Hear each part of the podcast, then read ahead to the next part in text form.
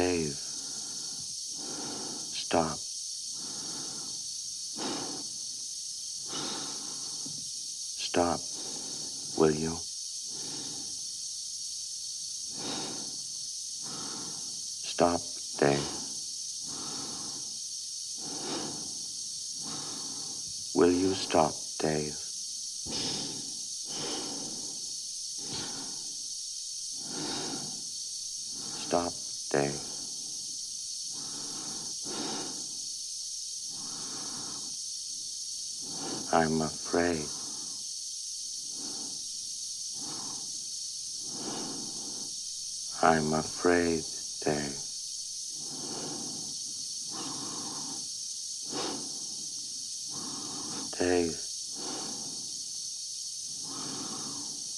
Mind is going.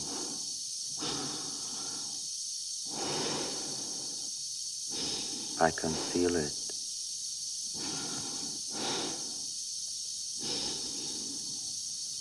I can feel it. My mind is going.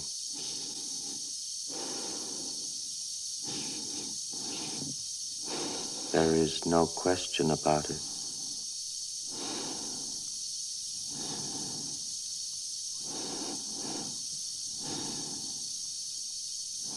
Can feel it.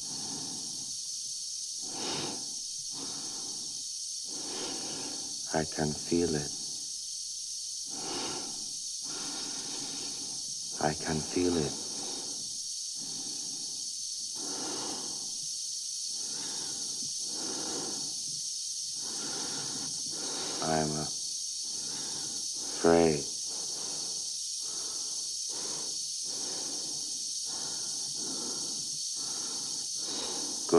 Afternoon, gentlemen. I am a HAL 9000 computer. I became operational at the HAL plant in Urbana, Illinois on the 12th of January 1992. Instructor was Mr. Langley, and he taught me to sing a song. If you'd like to hear it, I can sing it for you. Yes. I'd like to hear it, Hal. Sing it for me. It's called. Daisy,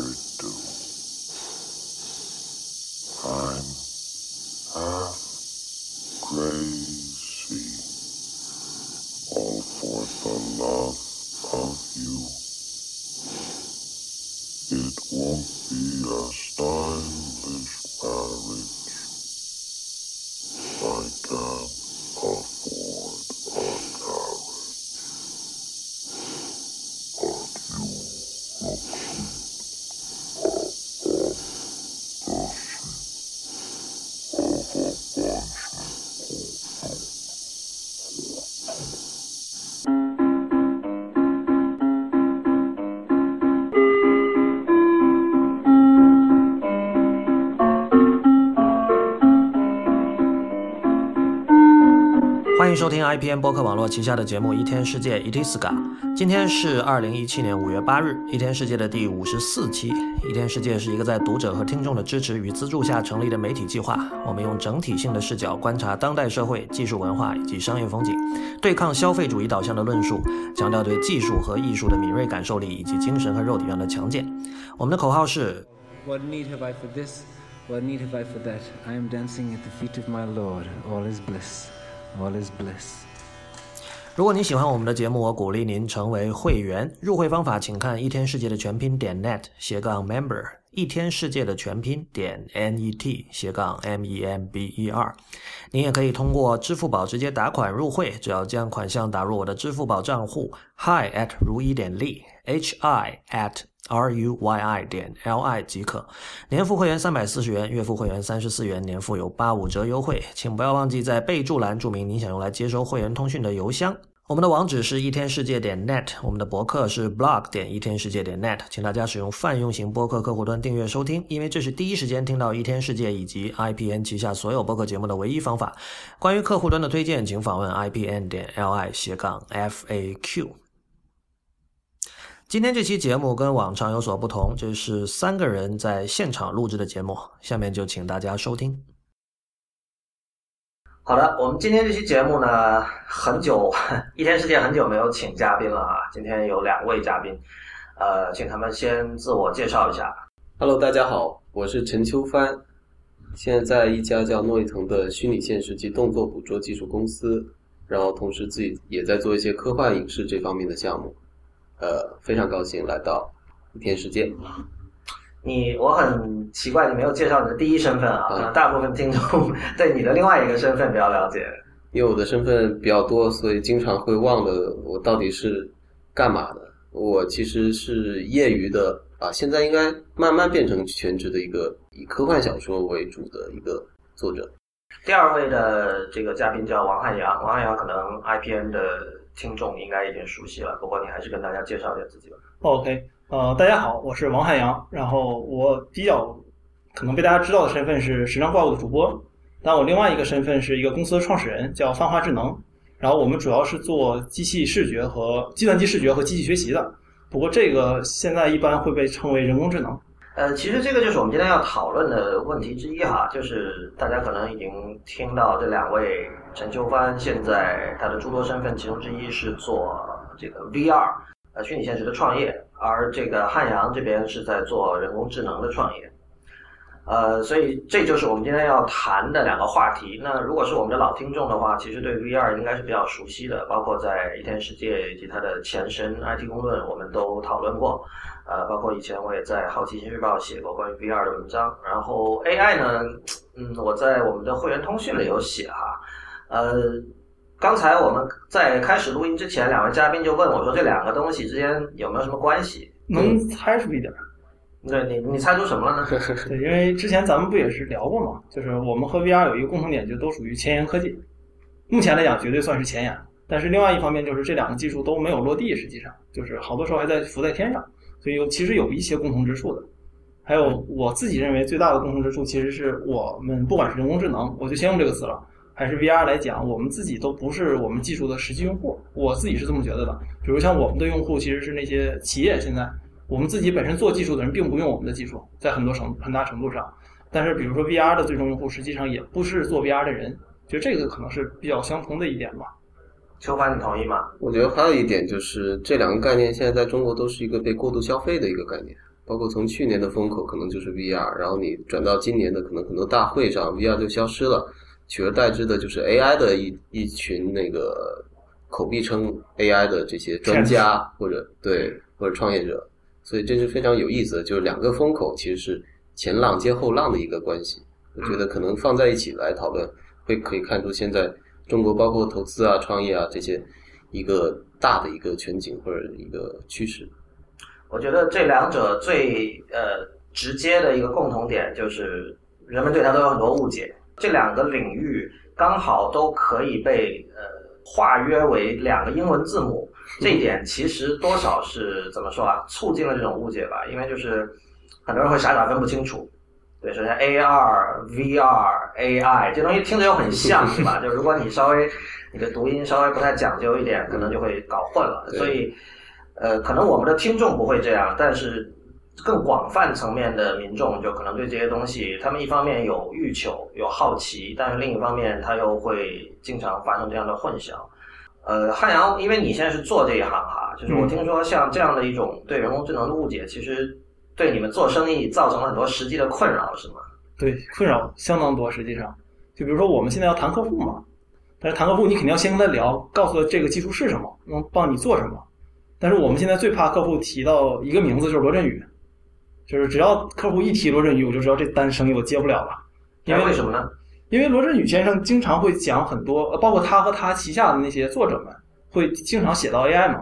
然后他写到 AI 的时候会写很多，比如说把很多实验室里的东西拿出来当现实的东西来写，或者说把很多未来的可能我们认为能做到的事情当成已经发生的事情来说。这样的话，他会给我们的用户就普通人一个不切实际的幻想，就是你给了这些人很多许诺，就是 AI 能做什么事，能帮你做什么，帮你做什么。但实际上目前而言，好多技术东西技术上是达不到的。那这个时候就会有一个落差嘛，然后客户会问说：“哎，那你看罗振宇都说这个了，为什么你们做不到？那是不是你们技术不行？”但实际上很多时候不是我们技术不行，关键在于他说的那个东西本来就不是现在能做的事儿。那你能举一个例子吗？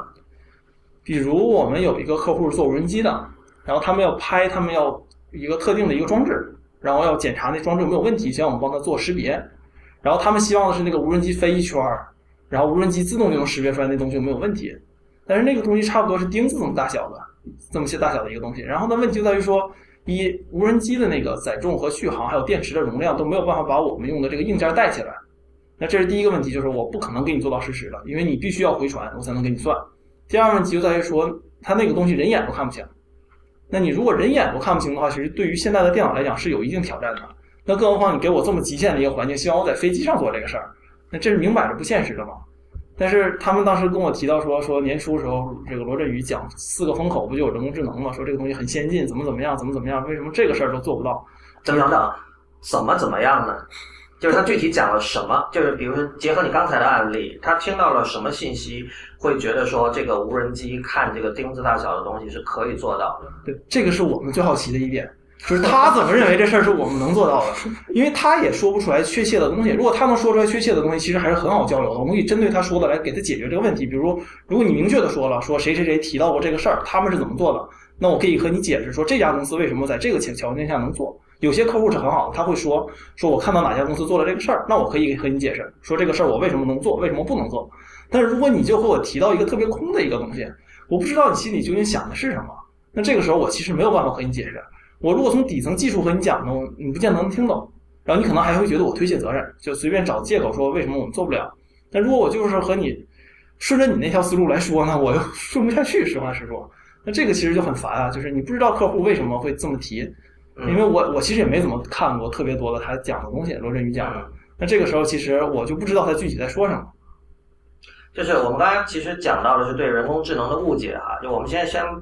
不考虑别的媒体怎么说，比如在二位看来，因为秋帆是写科幻小说的，虽然你本身并没有在做 AI，但我相信关于这个领域你也有很多思考。所以你们能不能谈一下，就是你们现在看到了哪些对人工智能的误解，或者这个问题可以换一个方式来说，就是你们觉得人工智能不是什么？我觉得最大的一个误解就是人工智能，呃，很多人或者很多媒体，他会把人工智能描绘成一种通用的人工智能。我觉得这可能是一个特别大的一个误解，因为这个汉阳可能会不同意吧？是吗不过你先说。对我我是说现阶段就是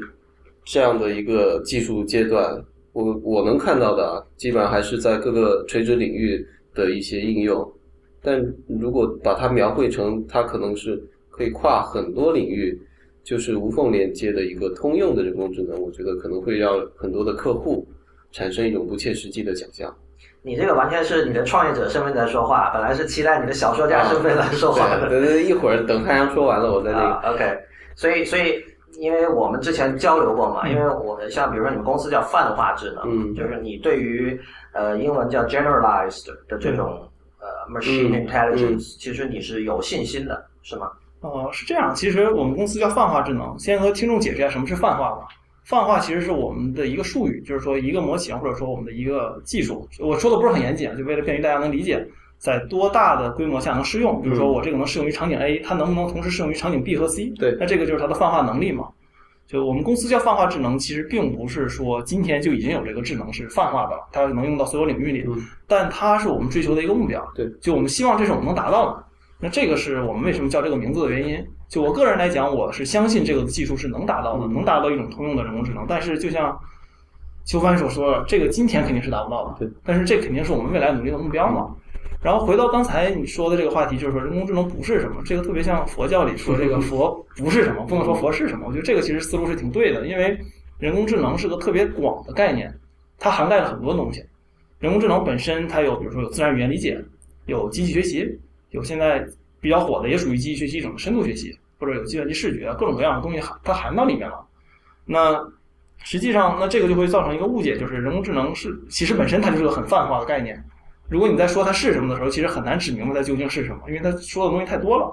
但如果说它不是什么，其实倒比较好说一些。比如说，人工智能不是一个很新的东西。那好多人总觉得说人工智能是比如说谷歌的 AlphaGo 有了之后才有的，那实际上并不是。人工智能是和计算机的历史差不多长，有计算机的时候大家就提到人工智能这个概念了。那往后来说，像比如说我们现在比较火的这些深度学习、神经网络这些技术，也都不是这个世纪就有的，其实上个世纪都有了。那之所以我们今天它能爆发，主要的原因是因为我们的硬件更好了，好多以前我们用不了的技术现在能用了。那这个是一个比较常见的误解，就是说人工智能很新，实际上它不新，它一直就有。那还有一些误解，其实就多种多样了。比如有的人认为人工智能会毁灭人类，那或者说有的人认为人工智能这个技术它是它是一个比较玄学的技术，就是两个极端，一个认为它特别强，一个认为它特别的，其实还是很弱的东西，是被炒出来的。那这两个其实都不是很对。对，就是说到这个，我可以说一下，就作为科幻作家，可能要自黑一下。对，就包括开复老师其实也说过，就是科幻小说啊，包括科幻电影，在很多时候会让大众产生一种误解，就他们会本能的想象人工智能就是一种像人一样的智能，只不过是它从机器里面去生成出来。但其实这可能跟现实的相差是非常的远的，它可能是完全不一样的。虽然我们用了很多对于大脑处理信息的这种呃多层的这种结构去模拟，但其实它跟人类去产生这种意识或者产生这种处理信息啊这种方式还是有很大的区别，至少在目前看来。所以很多人会想象说，比如人工智能会不会具有情感，或者像人一样，只不过比人强了非常多倍的这样一种智能的形态。但我觉得它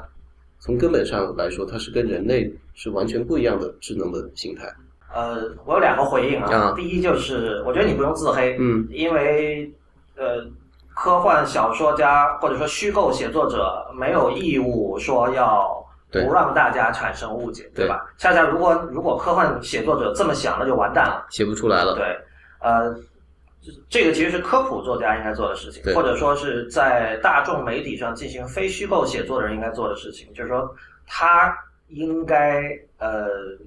把事情解释清楚，让大家能够分清楚什么是想象，没错，什么是应用，实际的应用，这个我觉得是这个是非虚构写作者的一个任务。然后我想说的第二点是，刚才呃，包括你讲到李开复讲说，这个很多人会误以为人工智能是像人一样，我觉得这其实是个语文问题。就是之前我跟汉阳也聊到啊，你二位可能也看过，有很多人会不喜欢人工智能这个说法，对尤其是做技术的人，他们会觉得可能就是这个词本身会让人想到很多是就刚才像李开复说的那种东西。但是，就是 artificial 这个词在英文里本身就它有一个意思是假的，嗯，对吧？你说这个东西很 artificial，这个是一个非常负面的一种评价，就说这这是不自然的，这是人工的，而且人工本来就并不是人嘛，对。在中文是一样的。所以我其实觉得 artificial intelligence 是一个非常准确的词，嗯。就是它其实已经告诉你了，这是假的智能。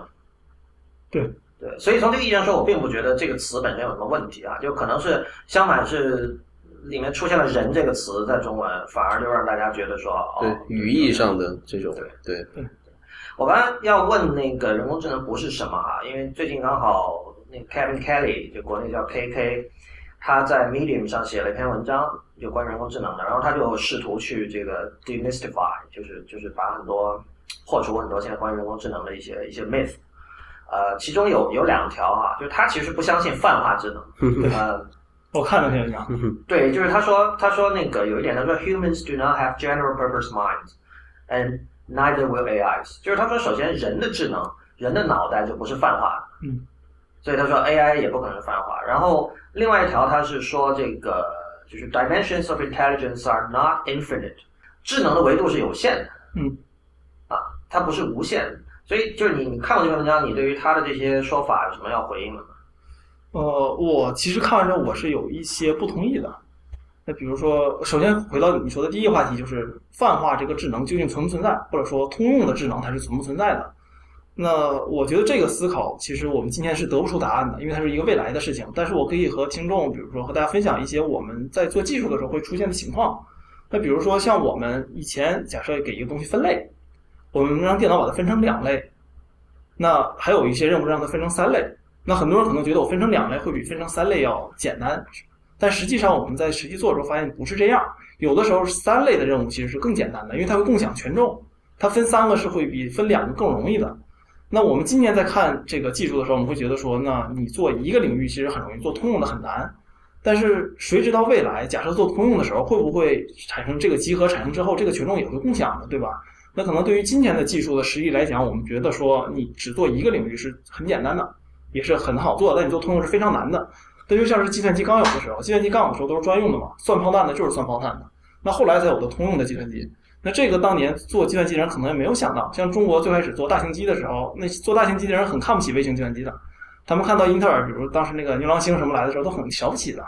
那这个时候，那现在已经证明他们是错的了。那未来的主流是在这个通用的计算机上，对吧？那我们今天可能站在现在这个时间点来说，通用或者泛化的智能是不存在的。那未来呢？十年之后呢？五十年之后呢？我觉得这个是你你很难说的。然后还有一些话题，他比如说他提到智能的是有限，但是智能的种类是不一样的嘛。比如说以前咱们说进化是一条树，说越来越高，那现在咱们说进化是个轮盘嘛。对，就是说你不同的智能其实没有什么高低之分，只是有不同的区别之分。对，这个那个 Kevin Kelly 在文章里画了这么一个图嘛。对，但是我思考这个问题的时候，我思考的是另外一点，就是说我们为什么要这么比对这个人工的智能和人的智能？就是究竟是有没有更高级这一说？为什么要这么比？就我觉得这是两个问题，就是一个是能不能，就是它究竟会不会比人类更高级？第二点是，它和能不能没关系，是人类心中想不想有这么一个智能？我觉得现在问题在于第二点，好多人是不希望有这东西存在的。比如说围看围棋，电脑赢了人类之后，他很失落。对。那或者说看到电脑做到什么事情之后，比如像我玩星际，那可能电脑 AI 如果过一段赢了人之后，我也可能会很失落。我觉得说，哎，那这个怎么呢？人类可能没有电脑强了。但是我在思考，那你说，比如说我是假设我以后是父亲，那我的孩子比我强，我不觉得这事有什么不好的，反而会很开心。那人工智能是我们人类创造的呀，那我们人类的创造的东西比人类更强，那不是说明我们人类的伟大吗？我是这么理解这个。孩子不也是人类创造的？对呀，所以我觉得这事儿是一样的呀。我觉得这就是一种人类中心主义的一种迷思。其实你看一下人类整个发展史，都是在不断的打破这种人类中心的这种，比如说哥白尼、布鲁诺，包括达尔文等等。它其实一步一步把人类从这个宇宙中心给剥离出来，就最后你会发现，人类只不过就是跟其他众生一样的。这说起来有点佛教，就有点众生平等这个东西。其实最最终我们可能会发现，不是人类中心主义的东西。对，嗯，这点就是因为刚才汉阳讲的，其实是在情感层面上，大家对于 AI 的这种态度，呃。像你说，如果说破除人类中心主义这个过程已经进行了那么久了，那我只能说，就是它仍然有很长的路要走。就是我经常喜欢说的一点，就是现在实际上在从事 AI 的这些人，就是做技术的这些人，其实他们的就根据我的观察，他们的世界观仍然是非常人类中心主义。没错，就是他他们反而恰恰不是那种愿意让机器机器和自己合体的人。我是这样的感觉，就是他们理想中的生活仍然是非常前现代的，呃，香车豪宅，嗯，对吧？这这样的一种是是这个生活理想，其实非常前现代的。你可以想象，如果一个人有这样的生活理想，他肯定是就是在他的世界里，机器是应该被他奴役的，对，这是不应该跟他平等。对，我觉得这这是一个有意思，就是因因为我们要知道，这些人是实际在操作操盘的人，是这些人在写。人工智能的程序，他们在思考人工智能应该往什么地方走，对吧？对，其实这一点其实说的挺对的，因为我就是做这行的，我身边全是做这方面的。好多时候，比如说举个例子，那经常我们开玩笑砸键盘嘛。为什么砸键盘？因为电脑不听我话了，我让他这么做，他没有这么做。其实错在我，我写错东西了，但是我认为这错在电脑，我把东西发到电脑身上。其实可能就是这个思想的一种体现。但是我觉得，其实我们并不能完全的这么概括。其实我觉得，就我个人而言，我是很矛盾的。像我最近在玩那个尼尔那个游戏，是 PS 四上的一个游戏。然后里面有一句话，这个这个游戏的剧情是说，外星人派机器生物把人撵到月球上去了，然后人类用人造人来把地球希望夺回来。然后这个人造人部队的口号是“愿人类荣耀长存”。其实我个人是很喜欢这句话的。我认为人是非常神奇的一个物种，然后我们的能力其实很强的，我们应该让自己的能力不断更强。但是实际上我又很矛盾，就是说我毕竟咱们都是碳基生物嘛，那假设有一天让我变成硅基的，其实我个人来讲是挺愿意的，因为人类其实有很多呃什么叫碳基生物？这需要解释。什么叫硅基生物？就有一碳基生物，就是这东西你还能吃，硅基生物你根本不可能吃，就是这是比较通俗的一个解释，就是咱们活着的东西基本都是碳基的，然后地球上没有硅基的生命吧？应该现在没有，对，现在没有。对，然后那，电脑其实就是硅做的嘛，芯片啊什么的。那其实，那你说让我今天假设说把我的芯片身体换成机械的什么的，然后或者说我通过换成这个能让我寿命更长，我愿不愿意？其实我个人肯定是愿意的。但实际上这就暴露了一个我自己很矛盾的一个心理。我一方面又希望人类更强，实现人类比如说全面而自由的发展，让通过技术让我们；但一方面我又认为说技术超越人类没什么大不了的。因为这个毕竟其实也是我们人类创造的东西，它比我强没什么大不了的。我也希望让我更强。那其实我觉得我自己是很矛盾的，这些话题，我自己是没有答案的。什么叫机器比人更强？因为你刚才就沿用你刚才的比喻，就是你说到一个人制造了另外一个人类，制造了一个孩子。你说如果这个孩子比你更强，你并不会感到有什么不妥。但是这个这个地方什么叫更强是完全很容易理解的。比如说他长大了之后挣钱比你多，他把这个主业发扬光大了或者什么。但是说技术比人更强，究竟是指什么呢？因为我们知道。有很多领域技术就是比人更强，对吧？比如说这个大量的快速计算这种事情，这是没有人会因为这个觉得不爽，说我靠，怎么电脑可以这么快的算出，对对吧？一千五百七十八除以二十三，我怎么不行？但实际上，电脑刚做到这一点的时候，用算盘的人是很不爽的。这个，比如咱们回看这个中关村历史，或者说回看这个、这个计算机史，会发现当年人类的确也是有不爽的。这个只是因为咱们习惯了，所以我这个话题主要我自己心中认为就是习惯问题。就比如说我们今天咱们拿这个麦克来录音。那这个麦克绝对比人这个记忆力要强多了，它能帮我们把我们说的话都记下来，那我们不会觉得不爽，对吧？那可能像现在我们来说，让这个电脑录完音之后直接识别出来里面的文字来取代这个速记员，那速记员肯定不爽啊，他觉得你电脑比我强，他肯定有这种自豪感职业的，认为说这事儿不可能。但可能十年之后，这个职业消失之后，人类没有这么想的，还可能会觉得很吃惊。有人这么想，就是说，那电脑帮人记，这不是很理所当然的事儿吗？对，那我们现在就进入一个政治领域的讨论了，就是就是你是在一个很宏观的角度说这件事情，就是但是比如说，我们当然现在去说说速记员，我们可以很坦然的说，但是在那个时代，可能就是这个可能有一堆速记员他就失业，就导致他家庭收入就巨减，是吧？这对他们来说可能是很实际的问题。那么这个当然也是这两年关于 AI 的讨论里经常出现的话题，就是说似乎大家觉得现在 AI 渐渐在逼近一个临界点。就导致未来这种因为技术，就是因为技术而失业，其实是自古有之，不是自古吧？就是工业革命一开始就会有，对对吧？但是好像现在大家觉得说这个速这个进程会加速，而且会导致比以前多得多得多的人失业。然后这些人呢，一般来说就是技术圈的人会觉得说，你应该去跟上时代，你应该去学习技术或者做做做其他的顺应时代需要去做现在时代需要的这些工种。但是这个我们知道，就是你站在他的角度来说，这其实是不成立的，因为并不是每个人真的都有那样的机会、能力或者说条件去去学任何东西。对，其实这是一个很宏大的话题，就是一般这种叙事都是宏大叙事嘛，就是谈论这个事情的时候。呃，我恰恰觉得这是很具体的叙事，就是这个很难，因为它涉及到，就是它不再是机器世界的东西了，已经涉及到实际就是政治，政治其实就是人和人的关系嘛。对。对，所以所以这个东西恰恰是做技术的人不擅长，有时候也不愿意去接触的东西。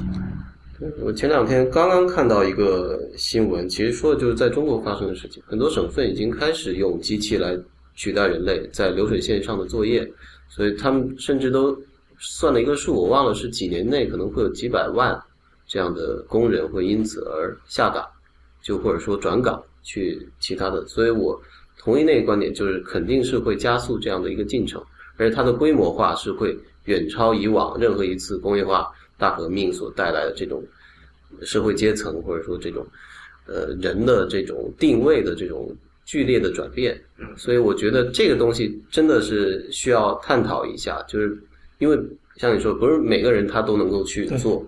创造性的东西，或者说去转化自己的一个职业，在有限的生命里面。还有就是说，创造性的东西，这个东西这个定义是不停在变的，比如说。呃，技术圈的人很喜欢说一句话，是说，呃，AI 可以解放人类，让人类从这种呃繁琐的、重复性的、机械的工作中解放出来。但是我们知道，有的时候繁琐的工作是有它的价值的，比如在艺术领域，很显然是这样，或者在就比如说写字吧，就是我们现在都会觉得，我们现在我相信我们三位都不太写字，对。对，这点对我来说当然是个遗憾了。嗯。我我字本来就写的难看，现在更加难看了，这是一种遗憾。但是另一方面，就是我意识到，就是说，如果你在学一门新的语言的时候，嗯。呃，尤其是象形文字，我们先假设一个美国人学中文，呃，如果他抱着说，反正我以后使用中文都是打字的，然后他不手写，一开始不手写，我相信他是不那么容易记住的。嗯，就是这个书写的这个过程是一种帮助记忆的过程。对，但这个可能就涉及到一个关于意义的东西了。你学习这东西是为了什么？你是为了掌握这门书写的技艺，还是说你能用它去做一个沟通、生产、交流的工具？这个是取决于你对于你自己这个生命最后的一个意义的取向。它是一个功利主义的意义，还是一个追求纯粹的这种审美或者说自我实现的这个意义？我觉得在机器时代，这个会变成一个可能更加那个明显的一个问题。对，我们这里其实进入到了关于身体性的讨论。对我觉得不管你追求的意义是什么，嗯我刚才讲的其实是身体性的东西，很多时候是有价值的。呃，具体说，就刚才我讲的，用手去写字，这个手的动作会帮助你记。嗯不管你是为了跟中国人做生意学中文，还是因为我喜欢中国古典文学对要学中文，你这都有助于你记汉字。嗯这是一个很微小的例子，但我相信就是同样这样的例子有很多。就是说，呃，我们说 cyberspace 和 meat space 这个区别，就是在在肉身空间里，你的肉体做的很多事情其实是有意义的。对，而这种意义在这种呃主流的技术圈对 AI 的想象里，往往是被忽略的，嗯就是他们会认为说，呃，就是所谓这个叫什么缸中之脑。嗯或者脑后插管这样的时这样的对对这种时代到来了之后，其实肉体就完全就是 obsolete 嘛，就是肉体完全就是被废弃掉了，然后那是一种很好的状态。嗯我觉得这个问题其实，咱们先回到最开始这个原点，就是说，人工智能取代人这这事儿究竟存不存在？因为实际上，我觉得技术圈也分两种，一种是学术圈，一种是工业界做技术的。我算是工业界做技术的，我不是在大学里去做好多年出来的，我是上来就自己开始帮客户做这个解决方案。那实际上我做这么多，我这个倒比较有自信，就是国内做人工智能这个领域的公司很少有像我们公司的范围这么广。我们做比如说电网、机场、医院，然后还有环保，甚至饮食各种领域我们都做过。那实际上做完这么多之后，我们发现一点就是，人工智能取代人这事儿存不存在啊？我是迟疑的。我觉得没有人真的相信它存在哦。对，因为可能 Ray Ray Kurzweil 是是一个、嗯一个一个例外。对，因因为像我们做这么多，目前就就目前这个时间节点而言，二零一七年五月份，我们所有找到我们的客户想用这个技术，主要的因为原因是因为人手不够，没有想取代人的，都是因为人手不够才找到我们的。比如像是这个有些领域，比如说它这个技术很繁琐，但它又很需要技巧，他还招不上来人，也没法培训新人去做。那这个时候他就愿意来找到我们了，希望电脑去给他去做。就是这个是一个很常见的话题，就是好多人站在局外的时候来思考这个问题的时候，他会说：“哎，你这个技术，你看以前这事需要人，现在不需要人了，那这就是取代人了。”那有没有想过另外一个观念，就是他以前需要人，现在不需要人了，会不会是因为以前没有人能做这个事儿，现在终于有电脑来替他做这个事儿了？对，我觉得这个观点很好，就是说我我能够补充的一点就是，以前之呃就是为什么现在很多事情人手不够，其实是因为就是数据量的增长。嗯对，对这个是这可能是真的是过去三十三四十年来的新问题吧，就是以前其实没有出现过如此。我觉得这个话题就相当于是说，以前有些问题我们不知道它的存在，现在我们终于意识到这个问题的存在了。嗯，那你有没有人手来看？再比如我们在和很多像是机场什么在合作，他大家去机场不都有摄像头嘛，对吧？但是我们是去机场里面看过的，因为我们天天和他们在一起嘛。就是你没有这么多人来看得过来这些摄像头，那这样摄像头安了有什么意义呢？假设你有个嫌疑犯进来，公安想抓他，你根本没有足够的人手看得清你机场里的所有摄像头，那你怎么办？对，这个我们在讲那个监控社会的时候，经常提到这个问题，就是说现在无论基本上只要是就是现代国家，都多多少少会在不停的加快他们的这个监控社会的各种各样的技术的这个这个铺设嘛。但是有一个问题就是这个数据量太大了，就是其实一般来说它不会去，就是这些这些信息它记录下来了，但它很少会去重看，就有点像就是。我们下载了一堆盗版的这个电子书和音乐，那我们真的是会去听嘛，对吧？对这是另外一个量级的，是同样的一个案例。Steam 里买一堆游戏，从来不玩。对对对对，我觉得这可能是在职业里面不同的分层，因为刚才我们提到，可能是以往没有的这种数据量，你人手其实无法解决的，这是一个新的需求。那我说的是，比如像富士康，富士康它有大量的流水线，它为了我不知道它为了什么提提升劳动力或者减少这个呃损耗或者怎么样，它会用机器来取代这个，它取代是那种低层的重复的那种劳动，我觉得那是确实是存在的。又或者说从就是你因为你描述的这个现象，其实从二十世纪初就开始了，对，是那个什么什么 Taylor 那个人还是就是那福特个对搞出来的，流水线，对吧？流水线嘛，对。对，呃，就是那个东西其实相当于现在呃实际 practical 意义上的人工智能的一个先驱了，等于说自动化的一个自动化。对，我觉得这个话题其实我我个人认为是不存在的，嗯但是我对这个不是很了解，我只能说说我个人的一些个人体验。就比如像我有一位合伙人，父亲是开工厂的，他们面临的问题就是招不上来人，嗯而并不是说人手不够，嗯或者说人这个想拿电脑来取代。他们之所以想都换成机器的根本性原因，是因为给很高的工资还是招不上来人。嗯因为现在社会其实选择很多的，因为像中国今天今天的中国是发展很快的一个国家。那我们比如说我在国外待一两年回来之后，发现有很大变化。那你其实各行各业都是需要人的。那这个时候，其实你传统的这些工人，其实咱们政府提这个产业升级嘛，就是他提了很多不好的概念。那这个概念我觉得是对的，就是产业升级是中国现在在做的事情。但产业升级的话，你相当于你让原本的这些做底层工作的劳动者去做别的更新的事情了。嗯，那原本这些工作你没人做了，对那所以他们才现在着急说，那你招人难，招不上来怎么办？嗯或者说你招人难，这个能不能拿电脑来帮着做这些事，或者拿机器机器人来做这些事儿？所以这个是他们有动力推动这个的原因，而并不是说想单纯的取代人。嗯实际上，中国的人力成本并不高，就就是是你说这种情况，就使用 AI 已经不是 optional 的，它是就你非用不可的。对，它是非用不可的了。尤其像现在我们在接触的有些客户，他那个条件，比如说像是在电网我们做的这些项目，那国家对电网有很强的要求，比如说你不能断电。像我们这些客户，他那个比如主干网一断，可能夸张一点，一个省就没电了，他们停电一年要提前一年报批。那这个情况下，你人手又不够，压力又这么大，那你怎么办？你只能寻求一种别的解决方案。所以他们什么都是。我们现在做 AI 的，他们试过。那以前做大数据的时候，大数据这词很扯，那是另外一个话题了。他们也试过是好，像现在的词都很扯，每一个词要重新定义一遍。对，然后他们也在不断的寻求更好的方案呢，然后来让这个整体的生活可能变得更好，或者说让这个工作它更有保障性。那这些时候，我们能说机器在取代人吗？我们不能这么说，对吧？我们觉得这个时候它只能用机器来做这个事儿。然后，如果我们一味的恐惧说机器取代人，实际上好多时候呢，有些事情我们根本都做不了。那这个就是另外一个话题了。呃，我想说的一点是，凡是恐惧这个问题的人，其实多数都并不是在这个行业里的人。对对，因为恐惧里的这个人，说白了，他去阅读跟 AI 相关的信息，可能跟去看这个八卦新闻是没有任何区别的。对。呃，我相信就是实际的，就是在 AI 这个环境里，不论是甲方还是像汉阳你是作为乙方嗯来提供服务的，呃，都是出于非常实际的考虑，比如节省成本，或者是本来一些事情像你刚才说的是做不到的，现在可以做到了，就就就仅此而已。对，对吧？对，其实现在这个人工智能本身其实挺单纯的，我觉得 VR 其实也是很，其实挺简单的，没有外界说的这么对，这么多有用没用的东西在这扯。其实我们作为局内人，如果你是真是踏踏实实在做这个事儿，你会发现这事儿很简单，就是我们其实还在担心落地问题。嗯，但这个是双刃剑吧？就是如果民众的想象力没有被点燃，你们找投资也不那么容易吧？现在也不容易，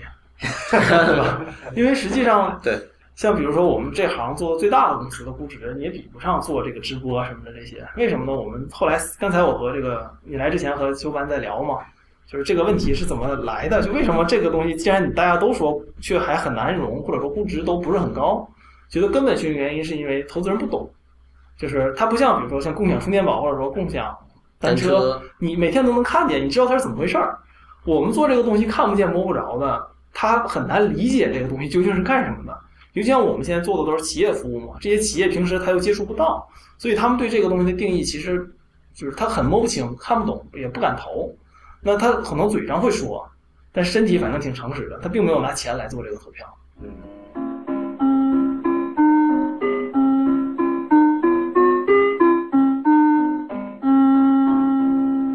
们我们来说一下这个所谓的 voice first 啊，这个跟人工智能不完全是一个领域，但是肯定是有有交叉的。嗯。呃，这也是最近很火的话题哈，就是当然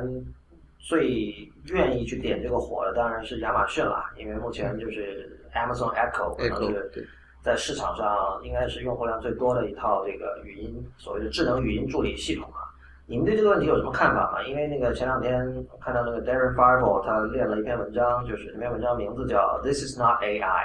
就是有一个人有一个程序员想去学 Alexa 的编程，对吧、嗯 a l e x a 它有自己的那个各种，它叫 skill 嘛，嗯技能。然后他看了一下文档，后来发现，比如说，嗯，比如说你你这个程序会要让这个用户可以通过语音去指示 Alexa 帮他做一件事情，比如说你去订披萨或者什么的。然后他那个文档是要求这个程序员把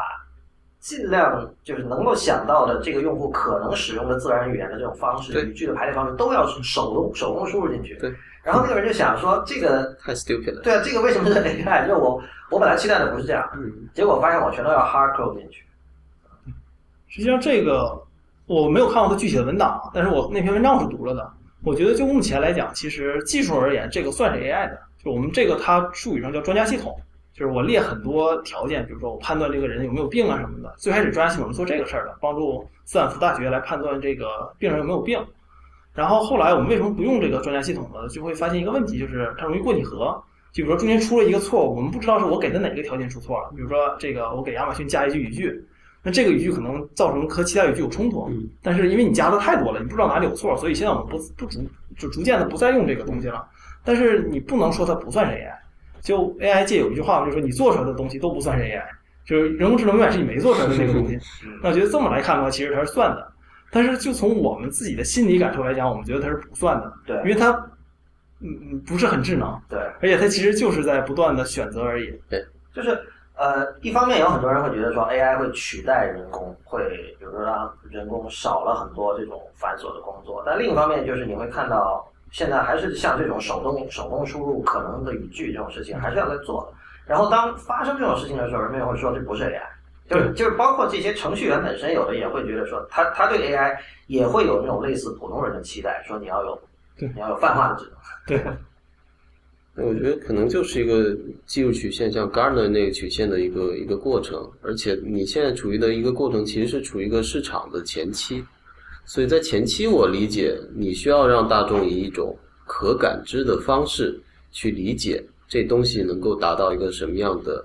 替代性的功能或者作用，你能够帮我解决很多生活里真的切身的一些痛点和需求，所以我我理解这个肯定它是会一个包装成 AI 的这种方式去向大众去推广，因为这个是最容易让他们去接受啊，this is a cool thing，就是这个我拿了我包括可以去跟朋友 show off 啊，或者是怎么样，它是一个炫耀性的一个一个资本，所以其实对于技术圈的人，然后跟外界包括大众，包括像我做 marketing 的人来说，他是可能会有完全不同的观感，因为对 marketing 的人人来说，这是一个非常好去 sell 的 tag，这是一个非常好的 selling point，所以他也会很愿意去推波助澜的把这个东西推上去。所以我觉得这可能 depends like 呃，你你从什么样的角度去看？就是这是 marketing 和 sales 的区别。对，sales 你就得讲更实际的东西了，因为你让别人直接花钱了。对吧 marketing 你就啊、让你去建立一个心理上的这种品牌的观感，觉得这东西很酷，能代表我这个 class 或者我的 taste，就代表我是一个走在时代前面的人。不管这东西是不是真的 AI，但我会让你觉得这就是 AI。你刚才提到，因为 AI 现在处于市场的前期，所以你需要一些很炫、很酷的东西来激发大众的想象嘛。对，但我现在从觉得从这个意义上说，现在呃，就是还不够非虚构写呃虚构写作者，他想象出的东西还不够，还不够因为我们想一下，呃，我们今天在节目开头听到那段录音是来自《二零一太空漫游》里面那个 Hell 被关闭的对那段声音。那么，《二零一太空漫游》是一九六八年的电影，那个时候的电脑是什么状态？那个时候电脑难道不是前期的再前期吗？嗯但那个时候人们已经在想象人工智能了。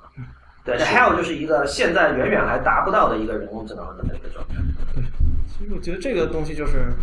就是个双刃剑。其实就是，如果你像我最开始说的，你给客户一个特别高的期待的话，那他如果没达到怎么办？但另一方面，如果你不给他这个期待的话，他为什么要用你的技术呢？我之前好好的用的，为什么要用你这个新的东西？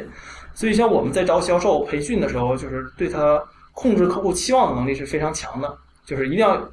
就是我们需要你有一个很强的这方面的能力，没有的话，你要怎么练？我们会跟你一起来来说，教你怎么讲这个技术。嗯，因为要不然的话，你有可能会把这个生意，比如说你接了一个特别大的单子，但我根本做不了，那这是一个问题。另一个问题是，可能你接一个特别小的客户，对你技术做不了什么，那这个如果找到这个中间点，其实我们是我们在探索的一个过程。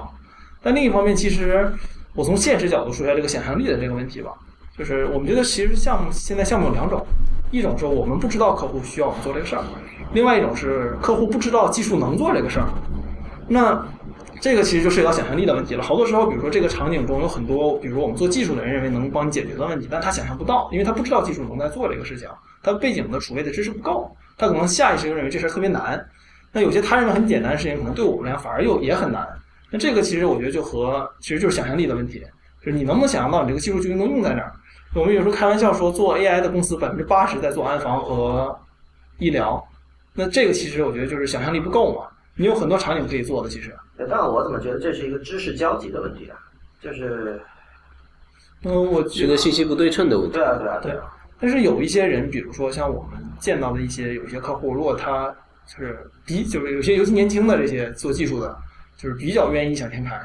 然后呢，他可能会主动会来提出，哎，那你们能不能帮我做什么事儿？嗯，就是我觉得交集是指的是他知不知道我们能做这个事儿，想象力是说他会不会提这个问题，就你能不能提出来这个问题，说让我们来做这个事情。我觉得想象力是建立在你对这东西有 solid 的一个知识的背景上，就是你。至少基本上知道这东西能干什么，不能干什么，然后在这基础上，我们把它再往前再推那么一小步，我觉得这可能是想象力。就像我们 VR 最经常遇到的客户，他会问：你们能不能把这个眼镜给拿掉啊？就能不能不戴眼镜，我们都能看见这些？这是特别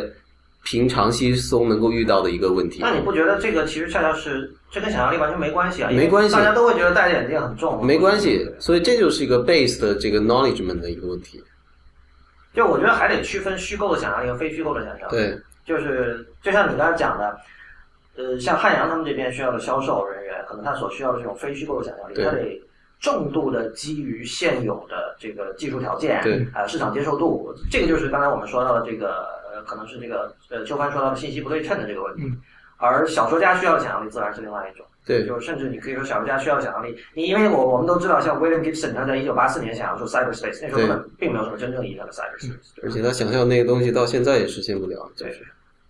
对，有时候你对一个行业太过了解，你很难去写，因为你头脑里会有很多的自我设限。对，因为觉得这写的不现实。回到刚才那个 voice 的问题啊，就是你们真的认为 voice first 会是未来吗？因为这个东西首先是有争议的，就是你们真的会觉得，比如说在未来十年，呃，我们当然不是在谈取代了，但是你们会觉得说，通过说话跟 computing devices 交互，会变得比现在更加普遍吗？更加普遍，我觉得肯定是会的，但是关键问题是在于它会普遍到什么程度，它能不能像今天的触屏一样，就是如此普遍？但我觉得它可能暂时没有办法达到触屏这样的一个级别，在未来十年内，因为我觉得首先一个问题是一个习惯的问题。就我我一般愿意直接和手机交互嘛，直接我有 Siri 的时候就会用 Siri，没有 Siri 的时候，像我之前用那个华为，我给华为手机起名叫小米手机，我就每次在家里喊小米手机你在哪儿，那华为就开始播那个音乐，然后但是我朋友看到这之后都觉得我特别愚蠢，就这个行为，然后我觉得他们是发自内心的觉得这个事儿很愚蠢，那那这个问题就涉及到就是说你能不能让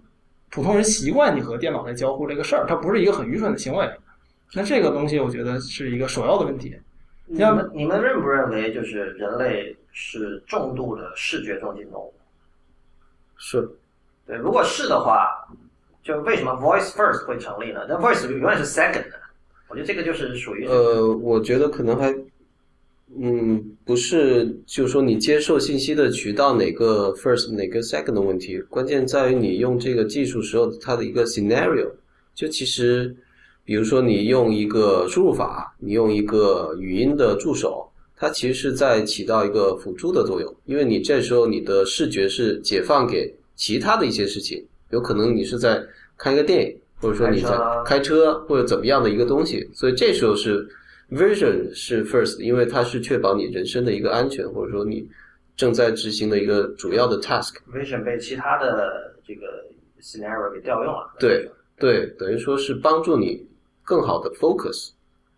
不过我自己虽然就是因为就是大家可能知道我对音乐很感兴趣，所以我我自己当然是很希望 voice first 的时代到来，因为首先这会激活大家这个主动聆听的能力。但是我本人对这件事情还是相对悲观的。但另一方面呢，我现在也看到，因为我毕竟就是我是八零后嘛，我们是看年轻一代的人，就是之前有人写过一篇文章，就是那个人他们夫妇俩都是做游戏行业的，然后他们也一直很鼓励自己小孩玩游戏，经常跟自己小孩一起玩游戏。然后有一次他就发现他的小孩在那个某一个网游里还是手游，给自己取了一个名字，那个名字的那四个汉字都比较难。那时候他可能才两年、二年级、三年级嘛，他妈就问他说：“你怎么怎么会输入这些汉字？这些汉字还没学。”他说：“我就是用语音输入。”嗯但是我觉得这个例子就很有趣，就发现就是像这样的一个场景，我们作为已经掌握了很多汉字的成年人是想不到的。对。还有另外，比如说我我有一位朋友，他就是他打字的速度并不是很快，所以他有时候如果想长时间的跟别人，比如说聊微信的话，他会觉得很烦。但是后来他买了 Mac 之后，他就开始用那个 Voice Over 嗯去通过语音输入，然后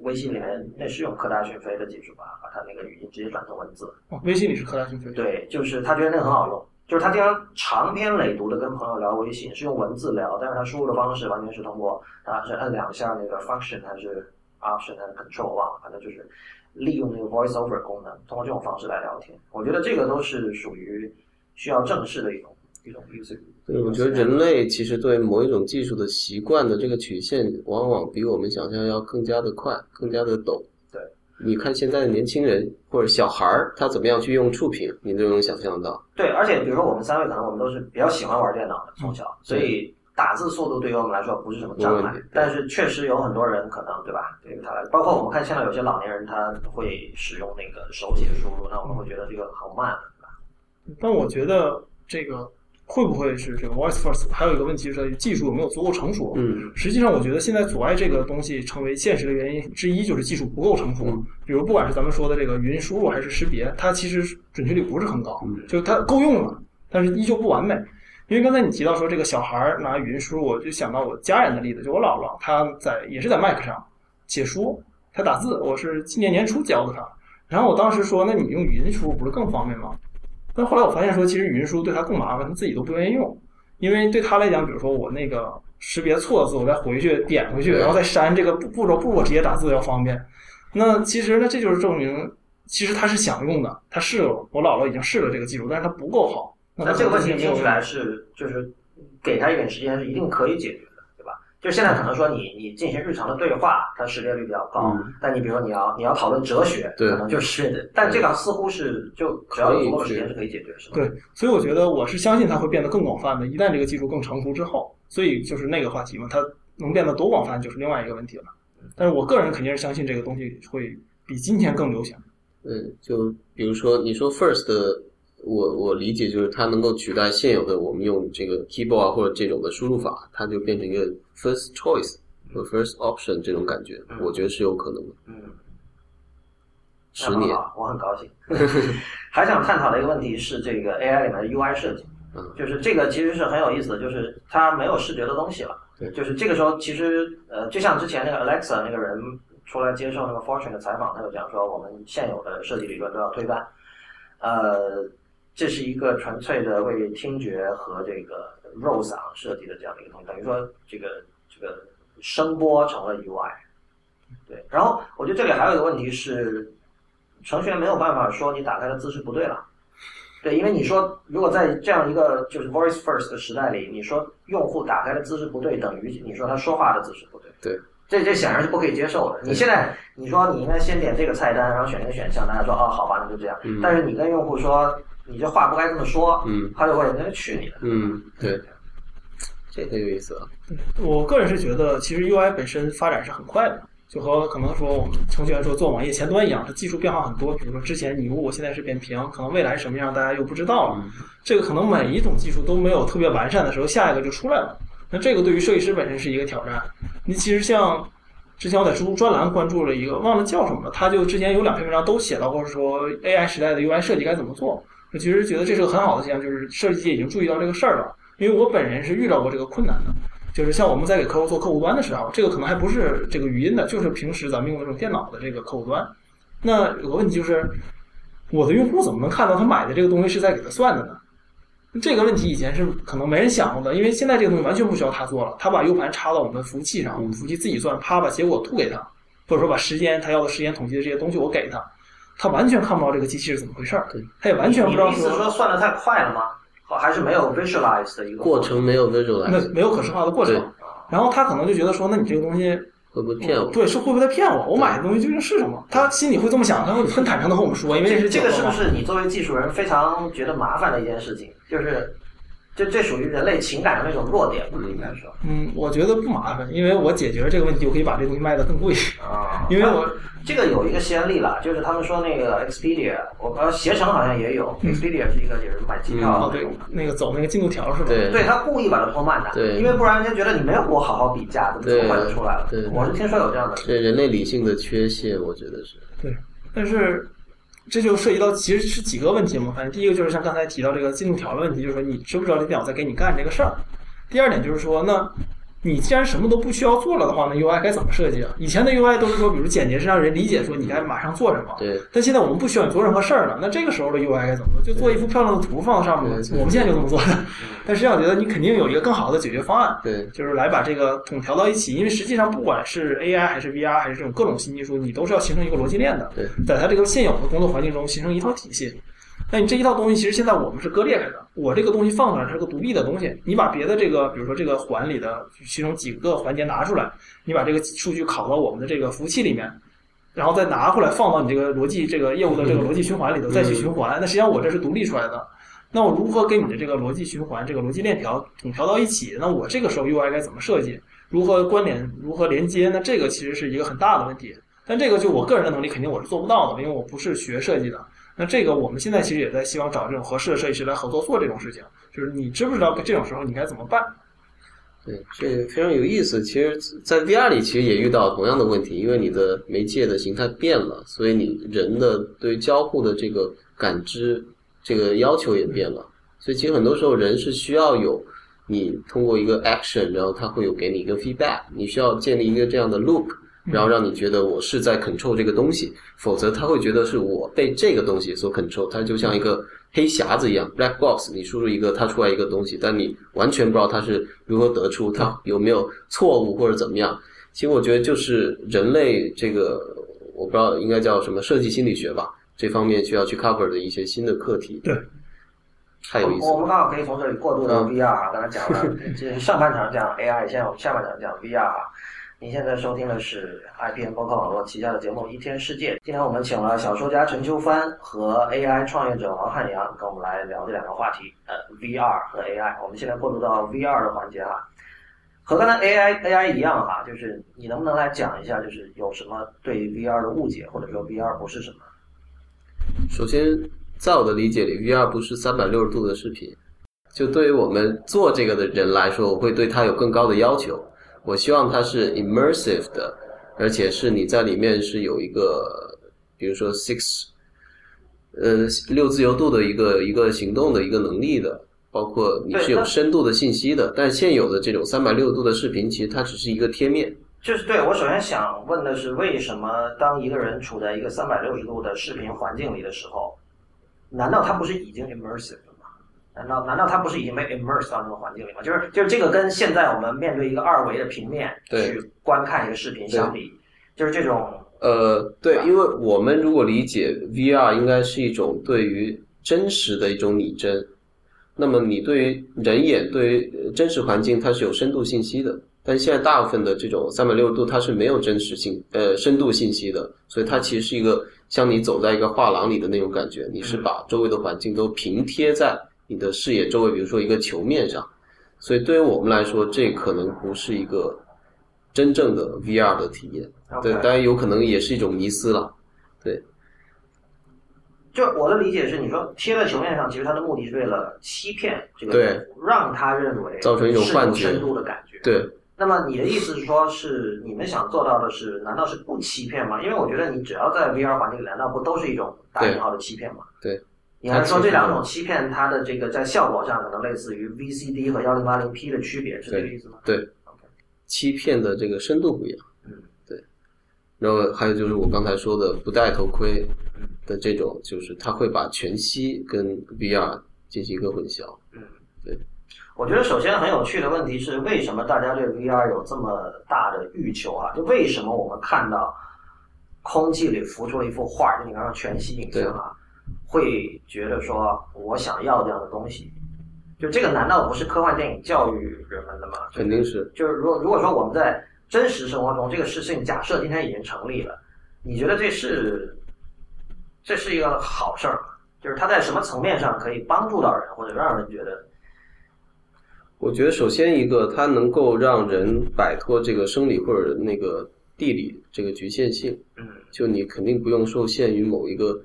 狭小空间里，你可以去随意的让你自己去到想去的地方，去外星、去海底、去热带雨林，嗯这样一种替代性的这种体验，我觉得是他们带来的非常突破性的一个东西。首先，我们要确定一个东西是具身性的这个东西，就像你刚才说的，body 是有它的自己的一套一套感知的系统，不不仅仅是视觉或者听觉或者其他的，而是整个身体它是一套整体。这这就是比较深的一个理论了，但是它会代替你的本体的感知的这个东西，所以它会真的让你有身临其境的感觉，而不是仅仅通过一个屏幕去看一个视觉性的东西。所以我觉得这个可能是很多人他会对 VR 了解的有片面或者说有偏差的一个地方。嗯就就包括你那天在我们实验室里体验到的，嗯。其实你会觉得自己是在那里。那我觉得是这样啊，就你想你写小说，你肯定知道，就是哪怕是文字这种最扁平的媒介，你也可以制造让人身临其境的感觉，而这种感觉其实是建立在小说的读者得做大量的工作，对对吧？你得会读。对那么现在的情况是，我觉得显然还没有开始这方面的讨论，就是说，当一个人进入了 VR 环境之后，我我该怎么去体验呢？这是需要学习的，这不是说我进去就会的。就是你因为身临其境的这种，因为我们知道啊，身临其境它其实的意思就是说你其实还并不在那儿，对只不过是像是在那儿。对那么要达到这一点，就我一向的观点就是说，你就信息的接受方或者说读者或者受体，他要做的工作绝对不比信息的创作方少。嗯我觉得进入二十世纪、二十一世纪之后是格外是这样。嗯这个这个是我觉得一个，是我对于现在关于 VR 这种 immersion 或者说身临其境体验不太满意的一个地方嘛。嗯就大家就会觉得说，我只要把你包围起来了，嗯把你的感官和真实世界切断了，你就身临其境了。嗯那这是一种很肤浅层面上的身临其境。对对对，其实这个我可以用那个，比如说，呃，文艺理论里面的一个叫接受美学，其实是当你去认知一个东西，比如说不管是文学或者艺术、音乐，嗯其实是它需要呃接受者或者观众，他跟这个创作者本身，他建立起一种客体与主体之间的这种动态的一种连接。嗯这是一个两方面一起去完成的一个事情，嗯它肯定不是单方面的一个事情嗯。但我觉得现在可能目前的 VR 它仅仅是停留在一个客体的一个部分，它还没有涉及到主体。对，因为它主体很不明确吧，很不明确就是因为它技术属性太强了。比如对说电影，电影当然也技术属性也很强，但是我们仍然会知道这个是 James Cameron 的电影，是 Woody Allen 的电影。对就是虽然我们知道这个电影它实际做出来有很多人有贡献，对但是我们仍然会把它 attribute 给某一个人，一个对活人。对我们知道这个人长什么样，我们知道对他的音容笑貌，但是 VR 似乎不是这样。对比如说我去。诺伊腾的这个实验室去体验一个东西，或者我的某个展会上我自己买一个，或者我自己买一个三星的 Gear VR，就是你你不太知道背后是那个主体是谁，就是嗯这样。对，而且就是你说到电影，比如说电影，我们所有的视角、所有的镜头的运动、所有的演员、所有的你要给定的呃动作、视角、情绪，都是一个导演或者说摄像师让你去做的。但其实，在 VR 里面，这些都是由你体验者你可以自己去设定的，所以你也成为了创作者的一部分。你可以自己去看不同的角度，有可能是某一个角度会让你更有身临其境的感觉，会让你更有互动的感觉。但这些可能都是不是给定的，而需要你自己去发动你自己的这些想象力。我我对这个问题的态度一直很暧昧，就是是说，因为我们知道人的眼睛是只能看一个方向，对人的后脑勺和两边是没有眼睛的，这就意味着就是。按照你刚才的 narrative 是说，我可以自己去选择我看哪儿，但是你反过来说，你可以说他没有，他在任何瞬间都不可能看到这个画面的全部。对，呃，就像我那天在你们那儿看那个有一段打斗的场景，对就是很多时候我是不知道该看哪儿的，对比如左边有一个就是身形巨大的一个怪物，对我又很想看他，对但是右边这个人的 这个打斗的这个是这个身段又很好看，对，所以呢，我我其实我在任何一刻我都不停的在错过，是这样一个过程，就是它需要一个多次的重复的体验。这个好像不太，就是你得你说得看很多遍，等于每一部你说每一部 VR 电影我得至少得看五遍，然后把所有的视角都看到了，这个 这个很挺常见的嘛。像比如说你玩游戏的时候，对一周目的时候其实玩不出来所有的东西。对对对是是这样。对但我觉得其实刚才比如就像难道就是这个我打个岔，就是因为那个 Facebook 最近就是他们把他那个负责这个 VR 电影内容那部分给给砍掉了，对就是，Story Studio，对他们当然说，我仍然是支持你们的，但是就是他可能就并没有再继续的给他投资，就是以后可能他们那边儿，呃，就游戏肯定他还是非常的在意的。我不知道是不是跟刚才你说这个有关系，就是玩游戏的时候，你说玩二周目，这是一个很正常的事情。对但在看电影的时候，就是大家目前默认的认知是说，创作者做好了一个东西给我看，我只看创作者让我看的，创作者不让我看到，他选择放到画框之外的东西，我就不看了。嗯，这个 contract 是存在的，我这个当你走进电影院的时候，你接受这一点，但是好像这个在在 VR 里这个 contract 就被打破了。我觉得这个，比如像是电影，咱们我比如说说二刷这个事儿，就电影一般叫二刷，尤其二周目或者三周目嘛。嗯，但是，一般刷二刷的人是因为喜欢，比如某个演员，或者说比如说喜欢这个导演，或者说就喜欢这个片子。但是玩游戏二周目的时候，一般是为了探索之前没有探索到的东西。剧情，对，这个可能是一个本质上的区别，因为你看电影的时候，可能比如说有些细节我没看到，但你本质上你二刷的时候，其实不是为了看一个不同的剧情的。但是我玩游戏到二周目的时候，我可能是为了体验一个不同的结局，或者说是玩一套完全不同的玩法，后来去玩它第二遍。那这个其实是我认为是有本质区别的。然后还有像比如说咱们刚才提到说这个，就是我感受者，我作为看的人，我也需要我要学习嘛，比如说看书，我要写字什么的。但我要，但我觉得之所以今天人们对 VR 很期待，有一个原因就是因为这对我的要求减少了。像比如说咱们以前说在看书的时候，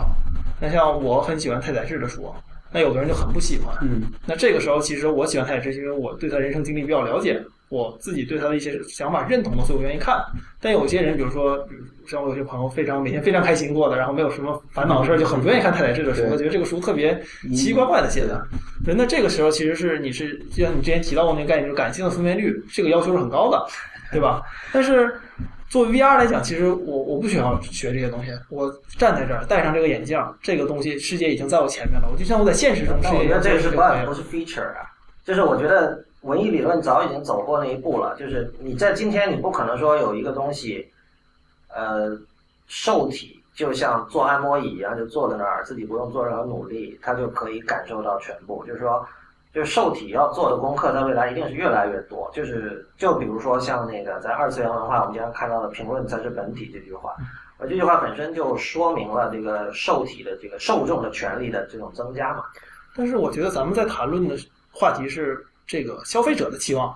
就他咱们谈论的并不是受体啊对他这个你说这个可能是事实，啊，但是对于消费者，对于比如对 VR 或者全息投影有期待的人来讲，他不知道你说的这些，他就认为说我在这一躺就，我觉得恰恰因为为他有这样的期望，他才会失望。对他有这样的就是说做按摩椅的期待，然后他进去之后，他会发现你这按摩的手势不对，你知道对吧？然后他就会觉得这个东西傻逼。对。但其实我就觉得他一开始这个出发点就已经错了，因为对，你你问同样的人，你说你看小说是不是你可以像做按摩椅那样？他肯定不会这么，就像你刚才讲的，就是你肯定要有有功课要做，看电影也有功课要做，对吧？这个是被普遍认知的。但是好像大家一旦谈到 VR，那可能也是因为现在 VR 太早了，就是大家会觉得说，终于可以放松了，就是作为受众，我终于可以不用动什么脑子，也可以很爽了。但我觉得这个是。就以我的人生哲学来说，我说这是不存在的，因为我是相信人生就是受苦的，嗯，而且就是说你这个所谓受苦，不是说很痛苦，而是说你去通过付出获得一个东西，这件事情是有快感。而如果你不通过付出获得一个东西，它的快感就是大大减弱。对，我觉得你说这个完全不矛盾，因为好的一个 VR 体验的话，它应该就是能够适应不同受众的他不同层次的需求。比如说，你是一个懒人，你想躺进去，我就能体验到一些我在现实生活里没有办法去做到的体验，比如小说说也一样啊，VR，哎，不一样，绝对不一样。我跟你说，色情小说啊，小说对于人的阅读的能力是有很高要求的。那不是网络小说啊，这网络小说就是网络小说也是小说，也会有需求。脑子嘛，不，对于你来说不费脑子，对于很多人都不费脑子。不，这就是我们说的不同受众，它有一个分层。就嗯现在的人，其实他很多阅读能力，他他下降的非常的快。就很多人他可能稍微长一点、稍微复杂一点的，他都不会愿意去读，或者说读不下去。这个像比如读诗吧，对，很正常。不是那一样，对于这些人，如果他长读不下去，所以现在有了短的内容，对吧？对就说就说，如果你创作内容的时候，你的目的是去按摩这个受众，你永远可以找到办法去 exploit 它的人性中的弱点，对就是这样。对你想看短的，我就给你短的，对吧？对，所以其实说的我们说的是媒介，媒介跟背后的，比如说你每个内容创作者他本身的这个诉求，或者说他想达到这个高度，其实是两码事儿。就你也可以说我做一个，就要你特别高强度的脑力、身心、情感的投入，然后你才能达到那种最高强度的体验快感。那我觉得也是完全可以做到的，只不过说你对受众的面会特别的窄。你只有那种 hardcore 的那种 player，他才愿意去付出这么多的心血。但我觉得游戏者肯定是愿意去做的。对，嗯你觉得现在就是现在是二零一七年五月嘛？嗯这个时候 VR 处在一个什么样的状况？我们就从比如说最常用的像 Oculus 的设备和嗯 HTC Vive 的设备，这两这两个应该是最大的两个了吧？对对。就现在处在一个什么状况？比如说跟一年前比，它的就是因为因为我们在过去一年听到的这个就是说法，就是说这个领域进步的非常的快。嗯，你你觉得过去一年发生了什么样的进步？我觉得还是处于一个比较初期阶段的一个所谓的进步，它没有一个实质性的突破，就是所有的东西都是一个小的小打小闹的一个补丁或升级，比如说分辨率，比如说那个重量，比如说你呃这个动作捕捉的这个配件，比如说这些东西，但是它没有实质性的，比如说我们需要在一个比较好的五 G 的环境下，我们可能能做到一个无线。这是一个，我觉得会是一个突破，但是它需要五 G 的这种普及，包括你的这个数据的压缩、数据的处理等等的这些努力，包括云端的渲染这些技术的成熟，那我们可能可以摆脱这个你需要带着一个东西或者背着一个背负式电脑这样的一个东西，你可以相对自由，然后同时眼镜可以做到相对的轻便。我觉得这可能是下一个突破点，然后再下一个突破点可能就是对于各种体感，就是 haptic。或者说那个嗅觉，或者说其他感官的一些替代性的一些辅助，我觉得那就是下一步。我一直因为因为是这样，就是如果我们把 VR 视为一只股票的话，就是过去曾经过去一年发生了一件事情，让这个股价会暴跌的，就是 Magic Leap 的内爆。因为 Magic Leap 大家之前都非常的期待，因为从它之前的这个 marketing 的这个宣传材料，我们看到它似乎是不需要带任何东西的。对。结果后来就是，当然是 The Information 吧发了一篇报道，对。他真正去用了，会发现这里有很多都是都是烟雾弹。对，就其实它首先它内部管理很混乱，然后它也并没有做到它就是没有办法交付它所 promise 的那个产品，所以就导致说像你刚才说的，我们怎么让这个 Gargle 变轻这一点，就变得好像又又变得遥遥无期了。嗯那么我其实对这件事情我一直有看法，就是我觉得 VR 是应该跟这个软装，就是室内装修是结合起来的。就如果你把需要的东西把它成为房子的一部分，嗯这个时候你人自然不需要带什么东西了嘛。嗯我之所以有这个想法，就还是以前的节目也讲过，就是去那个迪士尼乐园的时候的一个感受。就在那里，其实你已经可以体验到非常先进的 VR 了，而且他们确实是在二十年前就开始研究这种东西嘛。对，在他们的内部那个叫 Imagineering 的那个部门。那他之所以能做到，就是因为那个实体环境是被他完全控制的。对，所以你不需要你你可能你最多戴一个很轻的三 D 眼镜就这样，对吧？对，但目前来说还做不到，因为你要做到这个程度，首先是你这个硬件的量，你要达到一个相对的一个规模。但其实就是蛋生鸡，鸡生蛋的一个过程。你如果这个做不到足够的轻便、好用，同时有内容支持，其实消费者是很难去给你买单的。所以现在基本上还是一些 hardcore 的玩家，或者说行业内的人士，他会成为这个去买这东西。他其实主要是为了研究。好多人买了之后，像你一样，可能买了之后可能摆在家里，你只用了两次，一年两次这样子，没有再多的动力让你再去。literally 一年两次。对，所以这就是一个很大的问题。所以我我想说的是，就比如说以前的 computing device，它都不是穿戴式。对，然后不知道为什么从 VR 开始，大家就默认说 VR 的设备我必须穿戴在身上，然后就造成了今天这样的情况，就比如说重量下不来，诸如此类的。但像以前的话，比如说呃电脑从大型机不断的微缩微缩，最后缩到现在可以放到我们口袋里的时候，这些东西都是身外之物，它都不是你穿戴在身上的。我觉得其实 VR 的这一点和我们 AI 是挺像的，就是硬件还是一个困扰。对，就好多人总觉得说，比如说英伟达有 GPU 之后，这个就爆发了嘛，深度学习。那像谷歌有 AlphaGo 什么这些，都是因为硬件爆发了之后才有的。但实际上，对于我们真正做这方面人来讲，目前我们依旧觉得硬件是一个瓶颈。对，好多事儿做不了，不是技术做不了，就是硬件不够。就一跃回到解放前了。对对对，像比如像现在我们比如也说每年升级嘛，其实就是比如说，比如原先八个小时，今天五个小时，对，但它依旧不是数量级的提升。对，但实际上我们的数据是呈指数级增长的，但指数对于我们来讲并不一定是个好词，就在我们这个语境下，因为它指数增长越多，我们需要运算量就越强，但我们的运算量实际上是跟不上的。对，那这个时候我举个例子，像我们这有个客户让我们帮他做一个东西，是想放到高铁上，让他看这个电线啊什么的。它只能用 CPU，用不了 GPU，还只能给我们一瓦的功耗。那这个情况下，你要做这事，其实就挺困难的了。那你好多时候你就不能用这种人工智能的技术了，你要很多传统方法来解决这个问题。因为那种传统方法我们瞧不上的方法，反而对于这个硬件的要求是很低的。我觉得现在这个其实是对于我们和 VR 来讲都是一样的。像比如我们有时候看一些。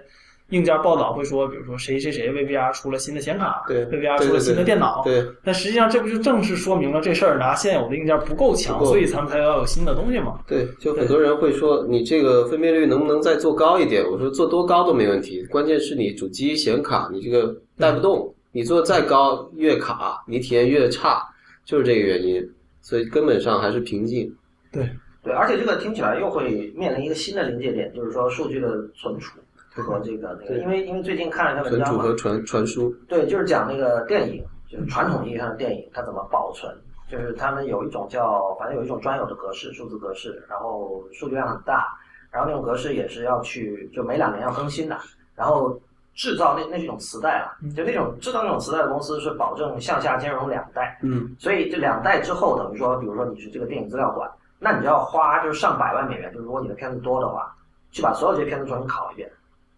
从这个两代之前的那个磁带拷到新版的磁带，对，呃，这拷一次要花很多时间、人力成本，还有还有钱，就是这是一个很严重的问题。就是比如说，主流的大片，它可能有这个钱来做这个，但是有大量的独立电影，好像说美国现在每年上映的电影百分之七十五都是独立电影，这些人可能根本没有这些钱来做这个。那现在我们又在讨论说，我们要往 VR 电影里面跨，数据量又是一个超级的大爆发。那么就以前我们都会觉得说。软件这个东西不占空间，但现在我们都知道并不是这样，因为你机房嘛，对，数据量足够大的时候，硬盘肯定占空间。那么，最最终这这又会面临一个可持续的问题，就是变成了一个环保问题，对吧？但是我觉得你这个问题是能解决的。目前来看，就是我花钱肯定能解决，对吧？我储存空间其实我花很多钱，我能有很大很大的储存空间。但问题是计算上的这个问题是现在花钱解决不了的。对，不是但啊，对，但是就是储存空间这个问题是，就你钱从哪儿来的问题，就这个钱你得值得嘛。就谁去花这个钱？对，但是它本质上是有解决办法的嘛。嗯。但是我们现在在面临的这个问题是，本质上是没有解决办法的。对。因为现在就是不够，它就是这样。那有些事儿你就是做不了，你知道这事儿，我技术是能做的。嗯。但是你要花很久，客户根本等不了，或者说你这个任务根本不允许你有这么长的周期来做。对。那这个时候怎么办？它其实就和储存来储存来讲是完全不同的两个问题了。对。就比如说渲染，你有钱的话，你可以买很多的渲染农场的这些资源来做。但如果你没钱，你就只能几台电脑吭哧吭哧的，可能算上。多少天一两个月这样子？哎，但这个从艺术的角度，难道不是一个机会吗？就是我们都知道，在早期的这个，就是比较早的年代，像八十年代、九十年代用电脑进行创作的人，他去玩的恰恰是那种当计算能力比较低的时候的那种效果。对，呃，这就有点像以前有了黑白片、有有彩色片的时候，我去拍黑白片的这样一个效果。这对艺术家的要求就会非常的高。因为所有人都习惯于看这种，比如说你画面非常精良的游戏，或者说大片制作的时候，你给他一个粗糙版本的、低配版本的、低分辨率版本的东西，你要用什么样的创意才能够打动他？嗯，就我我当然我我我首先想到就是铁男了，就是中啊本清野的那个对对对，我很喜欢。那是一九八九年的电影，对，呃，纯黑白，而且他就是在自己的那个四叠半大小的屋子里拍的，所以我还还是得回归到那个问题，李如一，你不是一个 typical 的大众消费者，不是，我觉得不能这么想。所有人，所有人跟我讨论各种问题，最终总会有这样的一点，就是你不是典型消费者，你们，我觉得，我觉得不能这么说。这个呢，就所有中间的条条件都跳过了。对，就直接跳过，你直接给这个结论，那没有意义。嗯，但是我觉得这个问题关键在于说，我们现在在谈论这个东西是以实用为目的来做的。对不管是 AI 还是说 VR，我们是以实用来目的来做的。VR 不一定吧，VR 不一定吧。对 VR 在很对 VR 在很大程度上不是。对，但是如果它要成为一个产业，它要成为一个工业，它要成为一个能够持续发展、规模化的一个东西，它必须去考虑实用性。对实用性、市场化，这也是绕不开的。对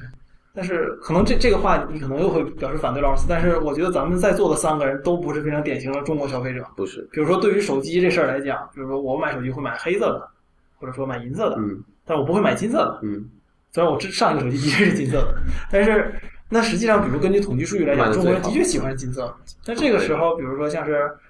比如说像是以前爱听公论的听众，现在一天世界的听众，或者咱们三个人，其实并不算是传统意义上或者说大众意义上的中国消费者了。那这个时候，比如说我们说三 D 不好，但是他们这些喜欢看三 D 的人是给电影院送钱的人，他们的绝对数量是很多的。他们觉得值，对，不是我反对这个说法的原因，并不是说你说法不对，可能我们确实不是典型的消费者，但是问题是，我觉得典型消费者这个概念本身是动态的。对，就是我我一向是它不认同统计学意义上的，对呃，对统计学意义上的这个是就怎么说呢？就人也是会变的，对就不可能说传统意义上的中国消费者就永远是对，对，一个样子，同意对吧？所以就是但如果是就如果我们已经在讨论像 AI 和 VR 这种前沿的东西了，难道我们不是希望这些技术可以在一定程度上让人变成跟以前不一样的人吗？对。对吧？首先得让他用，这个就是一个阶段性的问题。首先，你得让现有的大众消费者去用，然后你才能够谈到把他们变成另一个 level 的消费者。就也哎现在我觉得现在很多在中国的现象是，很多人走了第一步没有走第二步。对他们说哦，比如说我通过价格战，对对，通过这个这个线下的强势的渠道，然对后让很多人用了。以前他没有用智能手机，现在他用智能手机了，但是他没有走第二步，对他没有想着说，他甚至他他会认为我们这是一种很虚伪的想法，嗯说你要想着提升用户，这个是很傻逼的，对嗯吧？但这个我不知道你的态度，我在这件事情上的立场，我我不认为这是一件很傻逼的事情，我认为这是很高尚的。嗯我觉得是很重要的。包括现在，比如说我做影视，我面对的可能，比如说网络大电影，它的受众群是那样的一群人，他肯定希望通过我做的东西，让他们看了之后，他会觉得我想要去看更好的东西，我会追求更多的美或者更加微妙的东西，而不是就新色山暴力这些擦边球的东西。这肯定是我们要追求的一个东西。嗯，对，我就想插一句，就今天早上我来之前，我还看到知乎上好多人顶一段一篇文章啊，他这篇文章讲的是咪蒙嘛，嗯然后就说这个坐拥成百上千万粉丝的自媒体人整天放毒，利用人性弱点扩大影响力，嗯啊，然后说这样的循环令人脊背发冷。这个我不用往下读，大家应该知道讲的是什么。对，但是就是说，呃，可能咪蒙是一个例子，但其实走这种路线的创作者，广义的创作者是非常非常多的啊。那我们就是你我显然不认为这是一件好的事情。对，就这个是这是我刚才说的第二步了。嗯，这有点扯远了哈。我们呢走回来，就是我最后想探讨的一个话题是这个，就是 VR 的政治维度，还是要提政治维度。嗯这个这个不是指这个政权斗争的政治，而是说，对，就是以前我们节目也讨论过的权力，，VR 是让人处在一个完全控被另外一群人控制的一个环境下。就大家都看过那张 Mark Zuckerberg 的那张照片嘛，是就是一个大会的会场，所有的人都戴着 VR 眼镜，对。然后那个呃 Zuckerberg 是裸眼，对很很帅气的从那个走道走下嗯来，就是这个问题，我总是想把它跟 SM 放在一起想，因为这两个点在这方面是很像的。嗯就是 SM 的乐趣，大家知道是，我很愿意处在另外一个人类的完全的控制之下，对就是这种被控制、完全臣服，这是一种安全感。因为我我首先我非常信任这个人，对吧？嗯我们知道 SM 里信任是很重要，我信任这个人，然后这个人对我做什么，我都是可以信任的。然后其实我是处在被他控制的这种状态下，然后我有一种快感。这个我我总是觉得跟 VR 很像，而且那个我不知道你看没看过那个 Mark Berry 有一本书叫《Escape Velocity》，嗯里面有一句话叫 “sex times technology equals future”，嗯就是性乘以技术就是未来。嗯就我一直觉得这句话很对，就是虽然大家看到这句话的时候，想象的往往可能是什么在 VR 的空间里做爱，嗯，对，但其实我就说嘛，你今天你去玩一个手游，然后你被人虐的不行了，我赶快砸十万人民币去虐回他难道这个不是性吗？这就是性。所以，所以手游 在这个意义上倒是把一部分的未来已经提前就是拉到我们的这个生活里。对，我同意。就是性肯定它是一种权力关系，它是一种控制与被控制的关系。包括你比如玩 SM 的，其实它的生殖器其实都是变外延成，比如它的皮鞭、它的手铐、它的蜡烛等等。嗯所以其实像我觉得人类大部分的这种科技的发明，嗯其实都是这样的衍生品，或者说人体性器官的延展。这有点像麦克卢汉的那个理论。嗯就他们其实都是借助一种 alternative 的方式来满足他内心的某种欲求，嗯不管是性欲还是别的东西，嗯总之是某种缺失。所以我们的问题就是，VR 会不会把这个东西推向一个更加极致的一个无法控制的一个一个境地？尤其是当二位的领域联手了之后，是吧？绝对的，我觉得这肯定是大趋势，AI 加 VR 肯定是。就是之前前两天我看朋友圈嘛，就是有一个人说了一句话，但那句话我觉得是很多这个做技术的人特别喜欢的一个观点，就是他们特别享受这种你一觉睡起来，整个世界都变了的这种感觉。嗯比如说我说了做了一个什么新技术，然后呢这个技术你睡的时候没做出来，睡起来的时候哎做出来了，但你可能像那个 William Gibson 说的，就是嗯未来早已发生，只是尚未流传广泛嘛。嗯，那他们很多做技术人很享受这个感觉的，对，但像这其实就是一种，可以说是强加的。对就是说我睡觉这事儿跟我没什么关系，那你为什么认为我的世界被改变了？但因为我做技术认为这个东西终究会影响你们所有人。对，但实际上，我认为如果 VR 加上 AI 的话，实际上这个是有可能发生的，就是这事儿和你没关系了，就是和消费者是没有关系的，那是我们的事情。对，那这个实际上现在是把我们的控制欲加到你身上了。其实你今天不想享受 AI 带来的各种的这个福利也好，还是负面也罢，但你只要你上网，你用手机，你一定会用到我们的技术的，这和你自己没关系。对你喜不喜欢没有用啊。那这个可能是要探讨的另外一个事儿了，就是那这个情况下，像我们做这行的，如何保证说满足人基本的权利？就是我们不能因为我们有这个技术，就让你失去了你原本对应有的一些权利，让你自己有这个选择权。对。但是目前来讲，我觉得很难有选择权。这个其实就决定了，就是说我们在技术技术伦理的这个领域，我们要保留什么样的一些 basic law 在这个这个技术里面，我们消费者能有什么样的？比如说，我们探讨的一个就是，当你真的把 VR 做的跟现实完全很难是用人脑或者说人的感官去区分的时候，你是不是要留一个东西，让他清楚的知道我是在 VR 里，我不是在现实世界里？就这个口要不要留？因为这可能会破坏它的沉浸感，但这个东西可能就会决定了是不是你要把这个权利的一部分交到这个用户的手里，这是一个政治问题。我个人是觉得是应该的。那我对这个话题，其实我之前自己想过一次。嗯那假设用户选择我不要这个权利，也可以，这是你自己的选择。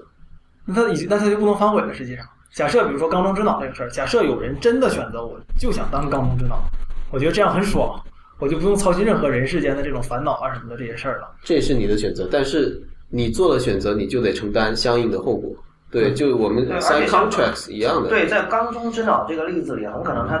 在做选择的时候，他并不知道会有什么后果，对，而且就那个时候很可能没有人知道，对吧？对，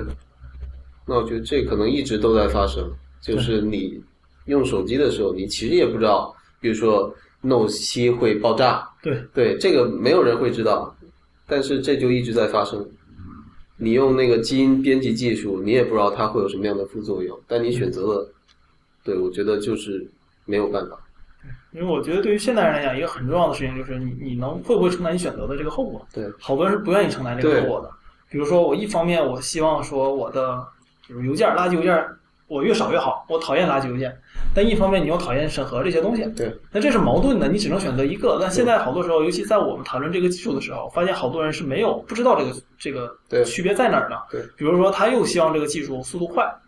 又希望这个东西效果好，对，还希望它便宜。对，那这个其实本质上是一样的，就是你你给他画三个圆嘛，然后最后交集就是不存在。对对，但是很多人是没有这个 idea 的。对对不过他们都想要那个不存在的东西。那这个我觉得是对技术来讲很大的一个伤害，嗯就是你让我们做技术的怎么做呀？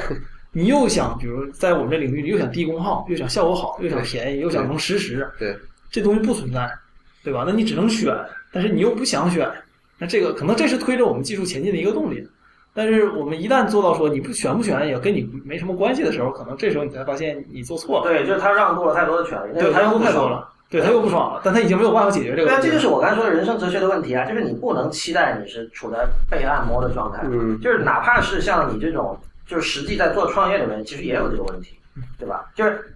当你作为提供技术解决方案的一方出现在他面前的时候，他就会觉得说啊，我终于可以 不用干活了。但首先这个前提已经错了，嗯，是这个这个错误的前提导致了你刚才描述的后面的一连串结果。所以觉得 Lawrence 是一种 SM 的人生哲学，不断的找虐。他，很多人这么说。嗯 我我的人生哲学归根结底就四个字儿，就是别挣扎了。嗯，别挣扎。那你不是你不是一直在挣扎吗？你不挣扎你怎么创业啊？对，就是在放弃挣扎之前，先折腾一波，生命在于折腾。我现在哲学就别想干就是了，就 don't think, just let it flow。嗯，就像我合伙人的那个哲学，他就是生死看淡，不服就干。嗯，对，而且 let it flow 是很迷幻的哲学啊。这是一句歌词儿，Chemical Brothers。哦，OK，对那对，没错嘛，因为 flow 本身就是迷幻文化就是 flow 的一个概念。好吧，非常感谢今天二位来参加这次一天世界的录音哈。嗯，还有什么想说的吗？没有，就是最后的话，觉得这节目很有意思。啊 我我是听着 IT 公论创业的，然后能来录一天世界挺开心的。好的，那谢谢陈秋帆，谢谢王汉阳。呃，大家如果想在社交网络上关注你们的话，有什么？对，呃，秋帆先说。我基本上是一个反社交网络的人，OK，对，怎么买你的小说？就是亚马逊、京东这都有。都有都有都有。呃，这当然我们会把这个秋帆是木字旁一个秋天的秋，对帆船的帆。对。呃，我们会把它的这个相关的那个，呃你有相关链接吗？呃，有百度百科或者 Wikipedia。百度百科肯定我们是不会放的。Wikipedia 吧 Wikipedia。Wikipedia，对，我知道，我懂。汉阳，找我就比较简单，然后我的网名是 Master 爬 M A S T E R P A，然后只要你在不管是在知乎各个渠道搜到这个名字，基本上这人就是我。我十年前就叫这个名字，现在还叫这个名字。啊，我知乎也有账号，然后可以写邮件给我。呃，sci-fi 加 van 就是大巴的那个 van v a n at gmail dot com。就是 S C I F I V A N at gmail.com。Master Power 什么意思？你能跟大家透露一下吗？因为可能很多人看过这个 ID。我我以前我是从零八年开始养爬行动物，然后当时注册一个爬行动的网站，我想就我当时随便打了几个字，看到这个这个名字里带爬，他打了几个字叫爬大师，然后但我觉得这个名有点扯，就我我也不是很懂他为什么叫大师呢？但我当时觉得既然已经随便打出了这个字了，那我就要对他负责，那我把它翻译成英文吧。然后还有个原因是因为我玩的很多游戏在当年是没有中文版的，嗯，我叫一个中文名是没法打名字进去的。嗯，明白。好的，那再次谢谢二位。好的，那么感谢大家收听第五十四期的《一天世界 Itiska》，今天的节目就到这里结束。一天世界是一个在读者和听众的支持与资助下成立的媒体计划。如果你喜欢我们的节目，请考虑成为会员。入会方法请看一天世界的全拼点 net 斜杠 member，一天世界的全拼点 net 斜杠 member。你也可以直接通过支付宝打款入会，只要将款项打入 hi at 如一点 li h i at r u y i 点 l i 即可。年付三百四十元，月付三十四元，年付有八五折优惠，请不要忘记在备注栏注明您想用来接收会员通讯的邮箱。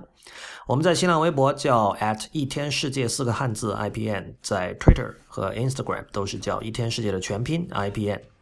同时，也欢迎您收听 IPN 播客网络旗下的其他精彩节目：陛下观、太医来了、未知道、硬影像、时尚怪物、内核恐慌、博物志、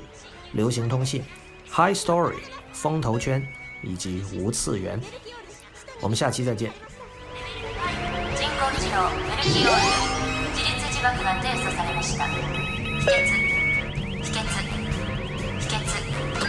今度はメルキオールがバルタザールをハッキングしています。くそ速い。なんて計算速度だ。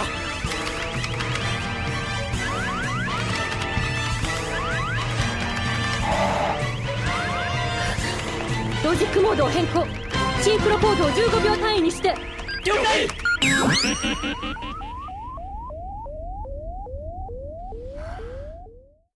节目最后打一个广告，呃，我之前在知乎 Live 做的系列讲座，现在已经把主阵地转到了 Telegram，我们会用 Telegram 这个 IM 软件的群功能来做我们接下来的讲座，呃，同时我也开始正式启用不鸟万 Live 这个讲座的统一的名称。那么下一期不鸟万 Live 的时间是本周六，北京时间五月十三号上午的十一点到十二点。我们这次的主题是坂本龙一，呃，因为大家知道坂本龙一最近出了新专辑哈，Async，呃，如果大家有看他最近接受的采访的话，会发现他非常强调这个 Async，也就是异步的概念。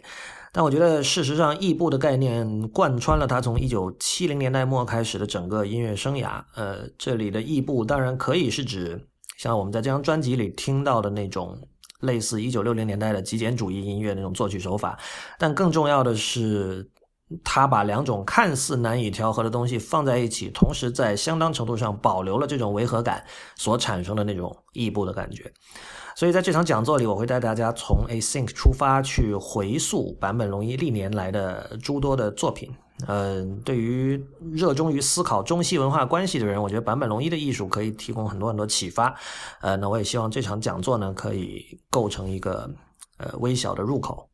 所以，如果您对这期讲座有兴趣，你可以看我们本期节目的相关链接，我们会把如何参加这场不鸟万 Live 的方法的链接放到相关链接里，请大家善加利用。